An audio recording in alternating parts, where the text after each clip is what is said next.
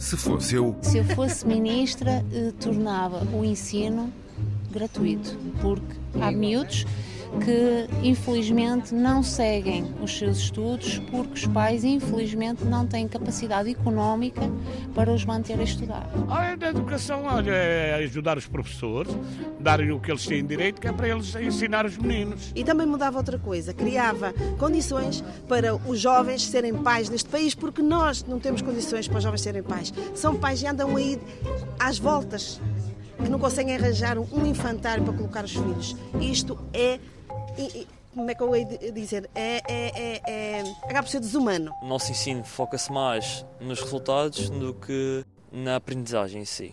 Eu tive, por exemplo, eu tive Física e Química no décimo, décimo primeiro e durante o sétimo ao nono, e hoje em dia não sei nada de Física ou Química. A educação já é gratuita, mas também se calhar fechava as privadas. Amigo, peço desculpa, não fique chateado comigo. Faça, faça a outra pergunta ao outro. Está bem, amigo? Deixa estar, deixa estar. Preparamos hoje o futuro da manhã e os miúdos têm que ser preparados desde o início porque senão encontramos uma corja de jotinhas que acabam por não pensar e ter um pensamento costurado. Temos que descosturar os pensamentos.